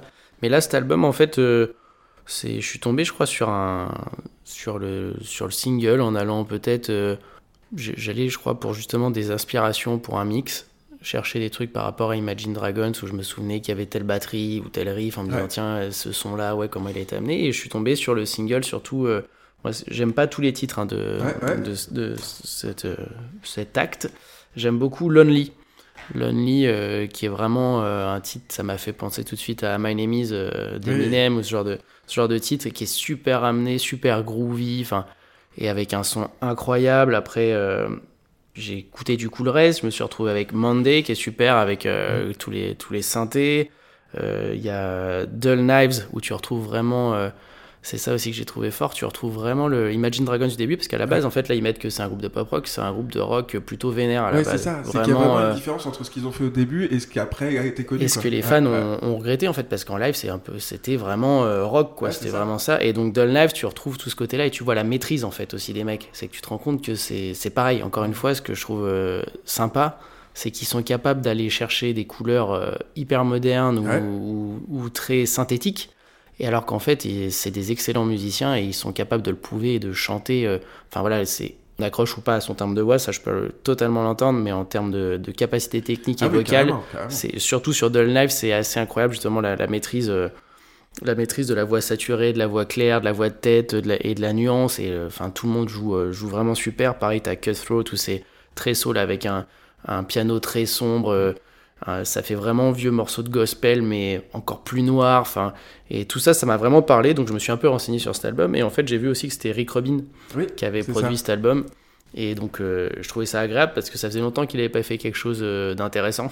C'est-à-dire que ça s'est arrêté, je crois, justement avec des trucs des Red Hot. Euh, Ouais. Ça doit être les derniers trucs qu'il a fait un peu, un peu sympa, un peu fun. Et là, c'était agréable de se dire qu'il y avait encore des idées, qu'il y avait encore des choses, à- qu'il faisait encore des choses intéressantes. Par contre, euh, j'avoue qu'au milieu de cet album, il y a quand même des titres que je ne comprends pas, qu'on je trouve aucun, aucun lien. Justement, là, on a perdu ce côté de concept ça, de tout ouais, ce qu'on disait. euh, là-dessus, c'est que je l'écoutais en entier d'un coup et j'ai pas suivi, j'ai pas Non. compris l'histoire. Il y a des titres qui sont très très forts et où Ouais. tu te dis, oh là, il m'emmène dans ce- cette ambiance-là. Puis il y en a deux, puis d'un coup, on se retrouve sur un Coldplay, on se retrouve sur... Et là, il n'y a plus... Il y a plus le lien, il y a plus le lien, et c'est vrai que c'est ce qui manque. Là, c'est vraiment un choix où, où j'ai pioché, en fait, euh, quand moi j'ai découvert cet album, j'ai pioché dedans 5, Ouais, ouais. 4 ou 5 titres sur les 9 ou 10, je sais plus euh, qu'il y a. Et, et j'ai accroché, voilà, en termes de production, de composition, de- d'arrangement. J'ai trouvé ça moderne et, et justement intéressant parce qu'il y avait enfin, voilà, ce, ce côté analogique, ce côté synthétique. Tout a été mélangé de la, de la bonne façon et très maîtrisé et en même temps euh, très vrai, très, très sensible. Et j'ai trouvé ça très honnête en fait. Et ça, ça me parle. C'est c'est ce que je, on- je pense que c'est un peu le lien qu'on peut faire dans tout ce qu'on a choisi et ce qu'on écoute euh, régulièrement. Et même toi, je pense quand tu écoutes de la musique, c'est c'est que les gens mentent pas en fait quand ils Ouais, font de la y musique. une sincérité et que ce soit pas Et- fait forcément que dans un objectif commercial et que y ait- Ouais, et, carrément. et au-delà de l'objectif, c'est que parce que ça peut devenir commercial malgré toi. Ouais, c'est ouais, ouais, tu vois Ni- Nirvana, Nevermind. dans, ça, la, c'est- dans la création, si tu veux, c'est-à-dire que Mm. tu as un objectif quand tu crées qui est pas forcément que celui de. Oui, exactement. C'est c'est surtout que ça vient d'ici et que tu exprimes ouais, quelque chose qui, que tu as envie de partager et que tu as envie de sûr. ressentir et que tu ressens. Et, c'est ce que j'ai ressenti avec ces titres-là. Et je trouve que c'est tellement bien amené que tu te fais embarquer sur, euh, voilà, pas tous les titres, clairement. ouais. Mais il y a, il y a 3-4 titres où euh, à chaque fois que je les écoute, je me dis, euh, ouais, quand même, là, la barre, elle est, elle est truc, haute. euh, que même un groupe de cette renommée aujourd'hui qui n'a plus rien à prouver, plus rien à faire, qui a vendu des millions d'albums, qui est à l'abri euh, du besoin pendant des décennies et ainsi de suite, peut encore se réinventer et Ouais. se retrouver euh, à faire des choses hyper intéressantes.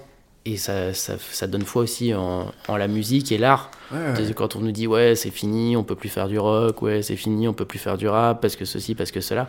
Ah non, tu Bah te si, dis bah regardez en fait c'est que même voilà au- à un autre euh, dans un autre style, il y a pas longtemps j'ai j'ai écouté la- le dernier album de Miley Cyrus et c'est pareil. En fait il y a des titres qui sont incroyables. T'écoutes Ok. et tu te dis euh, enfin voilà c'est tu te dis c'est possible en fait de, de passer de, de la bouse qu'elle a pu faire avant, euh, qui l'a fait euh, connaître, enfin de la bouse pour moi pardon, Non, non, parce qu'il y a des gens que ça va, il y a des gens, il y a des gens que ça va vexer. Je veux dire Je pour moi que je considère, je considère comme une comme des bouses. Et là, d'un coup, euh, le, comme le titre Flowers qui Ouais. passe, là, qui est, qui est magnifique, en fait. Un- elle chante super bien, c'est hyper bien arrangé, hyper bien amené. Alors, ils sont très bien entourés, ces gens-là, on va pas, on va pas se nier, euh, enfin, se leurrer Ouais, c'est ce, là-dessus. que- c'est ce que tu disais quand vous avez écouté. Tu m'as dit, t'as dit, il y a une ampleur de son. Il y a un son qui est différent de, des B52 qu'on écoutait avant. Et il y a quand même beaucoup de producteurs, de, il y a Ah, une grosse industrie qui est derrière. Il y a une grosse industrie. du tout la même avec 30 ans d'écart. tu Voilà, l'évolution de la musique. Et c'est Ouais. et c'est ça qui est fort. Par contre, quand tu vois, ça fait moins de changements quand tu écoutes Led Zepp, euh, de Led Zepp à, à eux, Ah ouais en fait, ou à CDC à eux. Parce qu'en termes de production, on était déjà sur quelque chose euh, de très large, de très. Les B-52s et euh, Genesis Supertramp, ils étaient plus sur des productions de. de- vu que c'était progressif, il y a plus un truc euh, intimiste. Ouais. Et donc, il y a, il y a moins euh, peut-être ce- cette recherche. du son large, de, de cette ampleur en fait, de cet impact, parce que de toute façon ils étaient dans les idées. Donc là c'est qu'on on mettait plein d'idées. C'est et c'est la force des Floyd par exemple, ouais. c'est qu'eux ils ont réussi à mettre À mettre le son avec les idées. Où là tu te dis ok, mais c'est pas pour ça que ça marque plus l'un ou l'autre et c'est aussi ce qui donne la couleur, c'est-à-dire que le fait que la batterie soit hyper fine sur les, les B52 en mode tout tout tout tout Oui, ça, ça donne ce aussi, côté euh, boîte à rythme qui arrive après. Enfin, il y a plein de choses, euh, il y a plein de choses qui, qui sont marquées comme ça. Et aujourd'hui, on, on a clairement élargi le spectre sonore euh, qu'on utilise. Donc c'est pour ça que tout de suite les productions, quand elles sont normalement bien faites, euh, on se retrouve avec un son où t'as l'impression Mhm. que là on t'a mis 720 degrés alors qu'il y en a que 360 quoi. Euh, le côté électro, voire hip-hop de, de certains morceaux de cet album, c'est des pistes qui vous intéressent. J'ai écouté votre énorme morceau euh, My Euh, Name Is. la- Voilà. la reprise. Vraiment, je conseille à tout le monde de l'écouter. Il est ouf, le clip est ouf, j'ai trouvé ça trop parfait. Est-ce que c'est une piste? Est-ce que c'est un truc qui vous intéresse de mettre un peu d'électro, un peu d'hip-hop dans votre musique? Alors l'électro, euh, oui et non. C'est-à-dire que de toute façon l'idée c'est de rester euh, de rester un duo euh, un duo sur scène et euh, en studio il n'y a pas de voilà il y a pas de il y a pas de triche. Après en, en termes de son il n'y a pas de limite, mais il n'y a pas de triche et il n'y a, y a pas d'idée de d'amener ce, ce côté particulièrement électro. Par contre le côté hip-hop, moi j'adore. C'est toujours un truc qui m'a. Enfin j'aime beaucoup aussi euh, 21 Pilot. Mhm. J'ai- J'aime bien l'idée du, du, du beat qui avance, euh, qui est très pop, mais en fait, euh, voilà, avec ce, ce, ce flow, ce, ce débit. Et ça, c'est pas un truc qui me déplaît, euh, bah, qu'on retrouvait dans Rage, en fait, qu'on retrouvait dans plein de, dans plein de types, même dans les Red Hot, en fait, c'est un peu, c'est le début du rap aussi là-dedans. euh, euh, voilà, ce, ce hip-hop rap américain, rockisé, pop rockisé, quoi. Et ça, je trouve ça hyper intéressant, et je pense qu'on le retrouve dans certains titres qu'on qu'on joue, comme You're So Wild, dans, le- dans le dernier, enfin, qui sont dans cette ambiance-là, avec ce côté dansant, parce que tu, vois, tu parlais tout à l'heure de groove aussi, Ouais. et je voulais revenir un peu là-dessus. Pour moi, c'est assez important que la musique, elle, elle puisse sautiller, elle puisse être dansante, malgré le fait qu'elle soit complexe Ouais, ou, ouais. Rester sur Ou un truc asymétrique, ou tout ce que tu veux, positif et, euh, qui est, qui est quand même ce, cette envie et cette énergie qui se transmettent. Je- voilà, on est, on n'est pas trop dans, dans les cures et, euh, et enfin quoi que tu me diras, ils ont fait, ils ont fait trucs des, très dansants ils ont fait des trucs très dansants, mais c'était le côté, je voulais dire le côté gothique, Ah, le je côté vois, un peu euh, sombre tombant, tout, sombre, euh, où, où on a plus envie tous de, de saigner les, les veines que, yes. que de danser. Mais on parlait dans la carrière justement d'Imagine Dragons, après leur premier album Night Vision, d'un formatage commercial. Est-ce que la musique d'Archidip est formatée pour être vendue? Est-ce que c'est une réflexion que vous avez dans votre création? Tu vois, tu dis là, rester quand même un peu positif, un peu dansant et tout. Est-ce que c'est quelque chose qui fait partie de votre processus de création? Alors je pense que ça fait pas forcément partie du processus de, de création. Après c'est quelque chose qui est qu'on ne contrôle plus aujourd'hui parce que à force d'écouter des morceaux, ce qu'on disait tout à l'heure, à force d'en écouter, tu finis par, par rentrer dans, dans ce système-là, que tu le veuilles ou que tu le veuilles Ouais. pas, même si tu essayes de, de t'en détacher. Je pense pas que ça soit un objectif. Après, à deux, on est obligé d'aller à l'essentiel. Qui dit essentiel dit des titres courts, Ouais. des titres euh, des fois simplifiés par rapport. euh, J'ai amené des morceaux des fois à Richard qui faisait 5 minutes et puis ils finissent par faire 2 minutes 30. Parce que on se rend compte qu'à deux, on peut pas non plus tergiverser trop, euh, peut-être en studio un peu plus et encore. C'est-à-dire qu'on a, on a besoin de- d'avoir ce lien, nous, par rapport au live et au studio et, d'avoir des choses énergiques, de proposer en fait des baffes, quoi.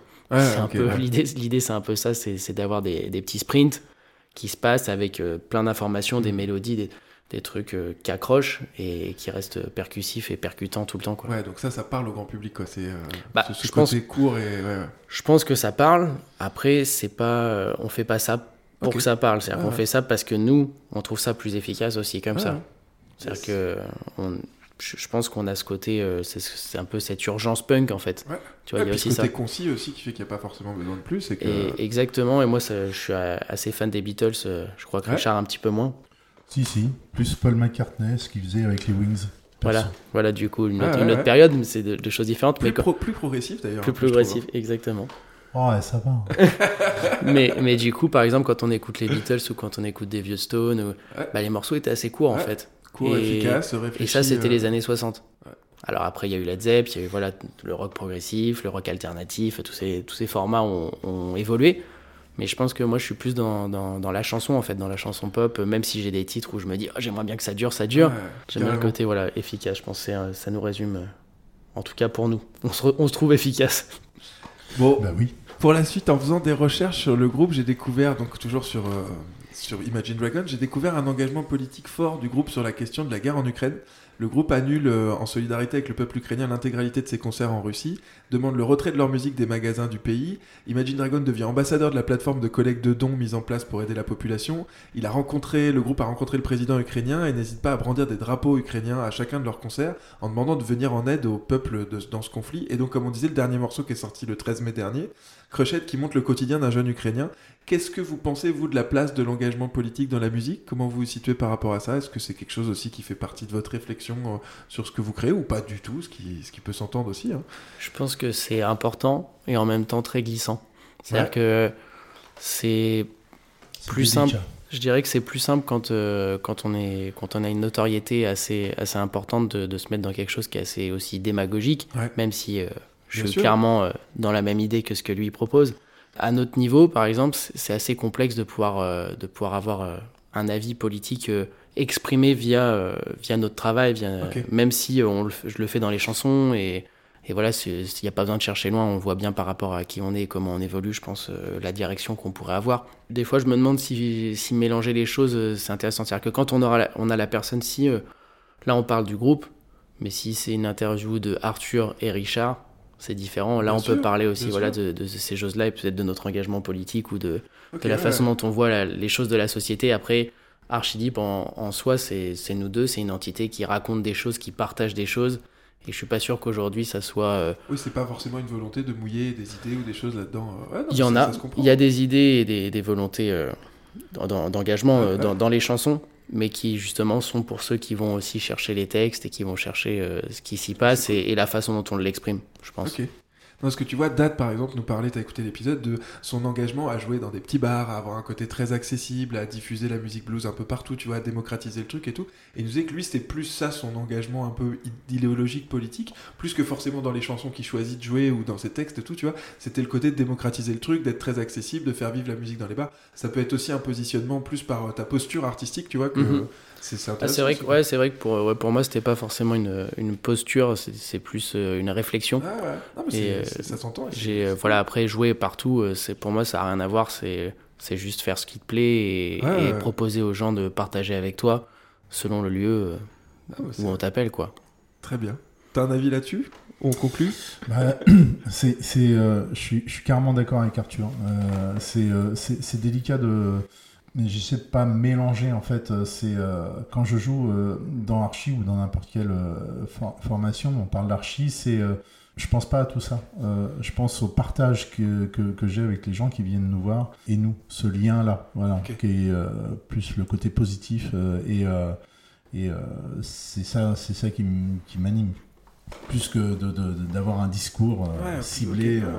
Et bien sûr, euh, on évite de, de partager euh, généralement les moments avec des gens qui prônent de la haine, qui prônent tout ça. On joue pas avec ces personnes-là. Ouais, C'est-à-dire ouais. que les gens avec qui on partage ces moments-là sont des gens qui ont globalement les mêmes valeurs que nous et qui, qui sont dans ce partage et dans cette bienveillance aussi, ce qu'on a envie en tout cas de Mmh, transmettre. de et- transmettre et les valeurs que Voilà. vous avez. C'est-à-dire que c'est ça. Parfait. Bon, on arrive à la fin de cet entretien. Merci beaucoup. C'était vraiment très cool de découvrir votre univers et les disques qui vous ont marqué. Certains sont des monuments incontournables, d'autres euh, des pépites de finesse prog rock ou de loufroquerie new wave. En tout cas, on sent une diversité et une exigence qui j'ai retrouvé dans votre musique, et dans vos albums et, et Merci. dans, voilà, dans ce que C'est vous faites. Est-ce que peut-être pour finir, vous vous rappelez du tout dernier disque que vous avez acheté? On a parlé du tout premier, le dernier? Alors soit acheté, soit Le téléchargé. dernier, ou, le dernier vois. que j'ai acheté, c'est c'est pour Richard. Je lui ai acheté. euh, Carrément. Alors c'était quoi? Super découverte. c'est Ré la Montagne. Ok, je connais C'est pas. Ouroboros.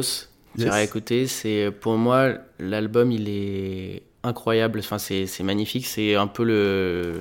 Je vais, je vais même pas peser mes mots. C'est un peu pour moi le Dark Side of the Moon d'aujourd'hui, le Yes. dernier qui a été fait en date. Je te rejoins là-dessus. C'est vraiment supra imagé et puis euh, on part, C'est on part un direct. concept, enfin le son, Le son, c'est. Mais alors, du coup, Et si lui je- te l'a acheté, c'est pas le dernier que t'as acheté toi. Le dernier que t'as acheté non, toi, c'est c'est quoi c'est- c'est- c'est- c'est- Essayez c'est pas de mon- m'embrouiller, les gars. c'est- C'est mon, c'est mon petit, c'est mon petit cadeau, voilà. C'est. euh, mais ce que j'ai acheté moi, euh, je pense que le dernier c'était euh, euh, Sean Lennon, voilà, qui date de. euh, J'en ai pas acheté euh, depuis. J'écoute, euh, voilà, beaucoup sur, voilà, puis je- j'essaie de découvrir des choses, mais d'acheter un un CD, je pense que c'est le dernier que j'ai acheté et pour moi c'est un album de, de ouf. J'hésitais aussi à, à le mettre aussi dans la sélection. C'est ça date des années euh, 2000, euh, euh, euh, 2008 à peu près. 2010. Tu te rappelles du nom de l'album peut-être? Parce que je mettrai après tout ça dans les recommandations, euh, non? Nine. On regarde. Ah, et on va regarder. Non mais je retrouverai, t'inquiète pas. Si c'est l'époque 2010, euh, je vais, je vais réussir à mettre la main dessus, y a pas de souci. Euh, D'autres artistes que vous auriez voulu citer, je sais que souvent on dit choisir que 5 disques, ou là pour vous 3 disques c'est dur. Peut-être juste en balançant en name droppant des noms comme ça, des artistes qui sont incontournables pour vous? Hills, Yes. White Denim. Ah, mais je suis à fond sur Hills alors là. Hills, c'est incroyable. White Denim, euh, t'en as. Le problème, c'est qu'il y en a tellement des, des centaines que t'oublies. euh.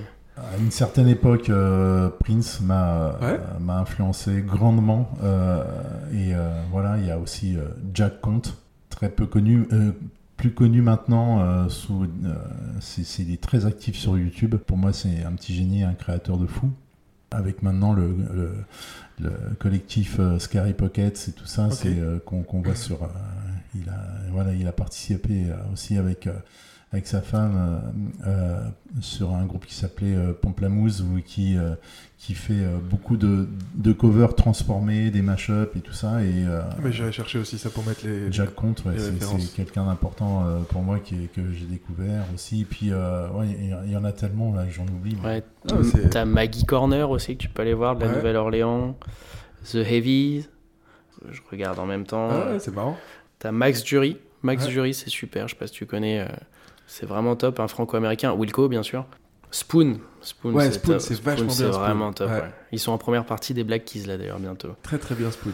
Non bah c'est cool, hein. C'est- c'était juste histoire de voir un peu euh, ce que, ce que vous aviez d'autre à rajouter comme ça. Et plein de trucs de hip-hop. hein. Moi, j'écoute beaucoup aussi euh, tous les trucs de, de hip-hop, euh, tout confondu. hip-hop américain plus, mais j'aime beaucoup. Ça marche. Comment on fait pour retrouver Archidip Sur les réseaux, vos prochaines dates C'est le On moment retrouve, promo un euh, peu ouais, on retrouve ah bah alors là sur Instagram, sur archidip.com, sur Facebook, sur YouTube, euh, sur toutes les plateformes de streaming, il y a toutes les infos, c'est nous qui gérons tous les réseaux, donc s'il y a quoi que ce soit comme question, n'hésitez pas, il y a un nouvel album euh, qui est disponible et bientôt en physique, donc euh, foncez. Vous le sortez en vinyle aussi? Non, il sera pas en vinyle parce que alors ouais, c'est-à-dire que ça serait un ça aurait été un bel objectif, mais euh, l'expérience du dernier vinyle avec la, la période Covid, si tu veux, nous a un peu refroidi, c'est-à-dire qu'on a eu euh, un an et demi d'attente au lieu de 4 mois pour Eh ben, recevoir le vinyle. Donc on a fait la tournée sans, sans le dernier vinyle. Donc c'était un petit Ah, peu euh, financièrement et psychologiquement euh, pas évident à Ouais, gérer. ouais, ouais. Donc euh, là on, on va rester sur du CD pour l'instant et avoir euh, l'engouement euh, autour de cet album-là. Vous en vendez encore des CD du coup en fin de concert et tout ça, c'est Ouais, ça? Bien Et sûr. ça se vend vraiment bien? Les gens Ah ouais, repartir avec le truc CD, t-shirt, euh, casquette, stickers, Ah, vinyle, la, la totale. C'est même ça qui permet voilà, de mettre de l'essence et d'avancer de Ouais, date en date. ouais. Quoi. Ok, parfait. Des artistes locaux ou des lieux que vous auriez aimé recommander? On parle un peu d'Oléron ou de la région Locaux, et bah, t'as les Bilbao que t'as vu Ouais, bah il y a oui. pas longtemps, qui maintenant euh, vivent à Bordeaux, mais ils sont dans le coin. Il y a Joao. Ouais. Des lieux peut-être que on parlait du buzz, vous y avez joué il y a pas très longtemps On a joué au Bus Stop, ça c'est cool, ça fait un lieu qui vit pas mal. Il y a le Zorba euh, au château aussi Ouais. qui bouge beaucoup. Euh, les Ferrières, Bruno Honda qui, qui se démène aussi à faire pas mal d'événements. Il y a quelques lieux là, c'est vrai que sur, sur Oléron, c'est assez actif. Et euh, Oléron et alentour d'ailleurs, j'ai l'impression qu'il y a une vraie Ah, demande, bouge. une vraie effervescence. Après, euh, faut-il encore que ça tienne et que les gens se, se, bougent et aillent au concert, n'hésitez pas. Profitez-en en fait, tant qu'il y a des concerts, vous vous rendez bien compte qu'il y a deux ans c'était tout bloqué et tout le monde pleurait et là euh, Là, c'est aller, pas le quoi. cas donc là profitons-en en plus il fait beau Vos prochaines dates dans le coin? Si on veut vous retrouver, vous voir date dans le coin euh, c'est à dire que ça dépend euh, quand ton podcast sort bah, Normalement, lundi prochain. lundi prochain Euh, du coup lundi prochain Il y a Paris, il y a le Supersonic. Dans le coin Ah, dans le coin. Pas trop loin, tu vois. Si- Alors, pas si- trop loin. Si des gens qui vous écoutent veulent vous rejoindre. Pas là. trop loin, il y a donc Paris. Oui, tu disais donc Paris. la semaine prochaine. Donc il y a Rennes. dans le coin, il y a. Non, pas trop loin. On va jouer euh, à Ballon le, Ah, 10 oui. le 17 juin. Ballon, c'est à côté de Bourneuf, en Goulin, euh, Ok. vers La Rochelle. Le 21 juin, on sera au Golfe d'Oléron, Ok. normalement. Et le 23 à la Buena Honda. Ah, le 23, vous passez à Buena Honda aussi Ouais. Ok, cool. Et après, le 1er juillet, on est au lavoir électrique à Poitiers. Parfait, très bien. Et ben merci beaucoup en tout cas. Est-ce que vous avez d'autres choses à dire? On a fait le tour? On s'arrête là, ça fait déjà un moment qu'on parle. hein. Euh, ça fait un moment qu'on Ouais. parle. Il y aurait plein, plein, plein de choses à dire, mais on fera les, les six autres euh, disques qui n'ont pas euh, changé notre vie. Tout à fait. Et ben merci beaucoup en tout cas d'avoir pris un peu de temps pour nous. Bien sûr, vous pouvez nous retrouver et nous suivre sur les réseaux Facebook, Insta, SoundCloud, YouTube ou même TikTok en cherchant Black Rackham Studio ou 5 disques qui ont changé ta vie. Le podcast est disponible sur toutes les plateformes d'écoute, Spotify, Deezer, Apple Podcast. N'hésitez pas à en parler autour de vous, à partager, à mettre des étoiles et des commentaires, ça nous aidera à faire connaître le podcast. Merci à tous de nous avoir écoutés, merci Richard, merci Arthur, merci, encore pour votre gentillesse et pour le temps que vous nous avez consacré. C'était vraiment un plaisir de vous rencontrer. Au revoir à toutes et à tous et à la semaine prochaine. C'était 5 disques qui ont changé ta vie, un podcast oléroné produit par Black Rackham Studio. Merci. Salut, Merci à toi. Ciao, ciao.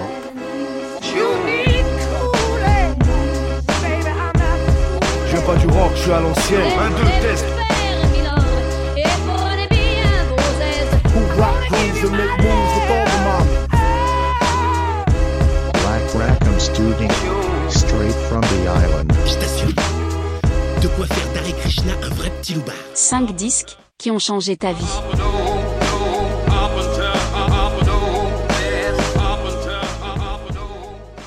Tu vois déjà, c'est pas. Et ça, c'est le générique, ça veut dire qu'on commence.